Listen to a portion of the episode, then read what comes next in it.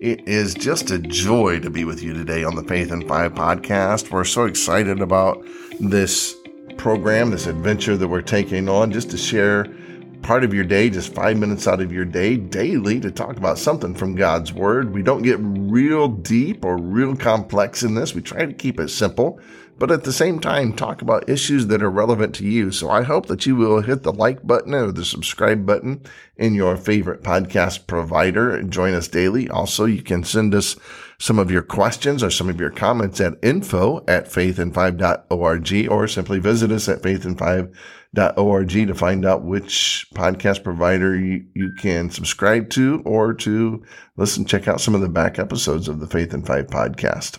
Yeah, it's good to be here with you today, Pastor.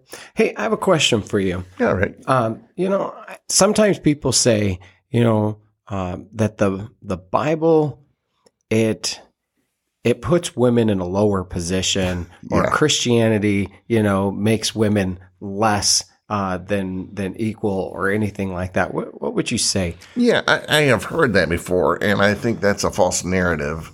And I'll tell you why. First of all, the Bible everything the Bible says is true, but it also takes place. There, there's some uh, bridges you have to cross when you're studying the Bible, and those are bridges of time, culture, and language.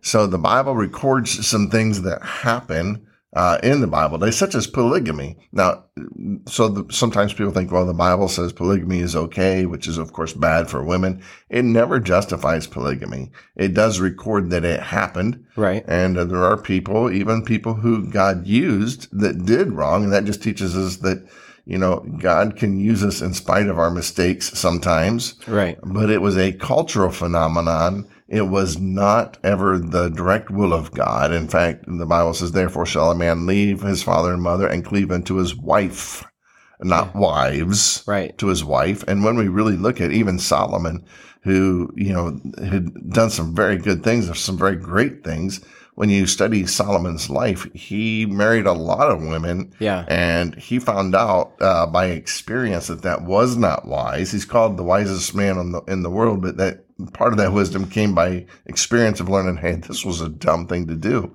And the Bible even tells us that it drew his heart away from God. Uh, with all of those women and with all those wives. And he found that very dissatisfying. And that's why in Ecclesiastes, he says, vanity of vanities, all is vanity. And he comes through that book and figures out, you know, the whole duty of man is to serve God. Right. But then we find in Ephesians chapter five, we find Paul kind of setting the record straight. And Paul, with the gospel of Jesus Christ, is elevating women because he says this in verse 25. He says, Husbands, love your wives, even as Christ also loved the church and gave himself for it. Yeah. That is not uh, a narrative that fit in the culture of that day.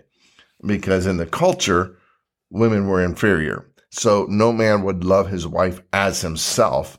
Uh, no man would give his life for his wife in that day. But what Jesus does uh, through his teachings, and then the apostle Paul here as in following up is he elevates the role of a woman and, and, and places uh, a woman on a wife on a pedestal.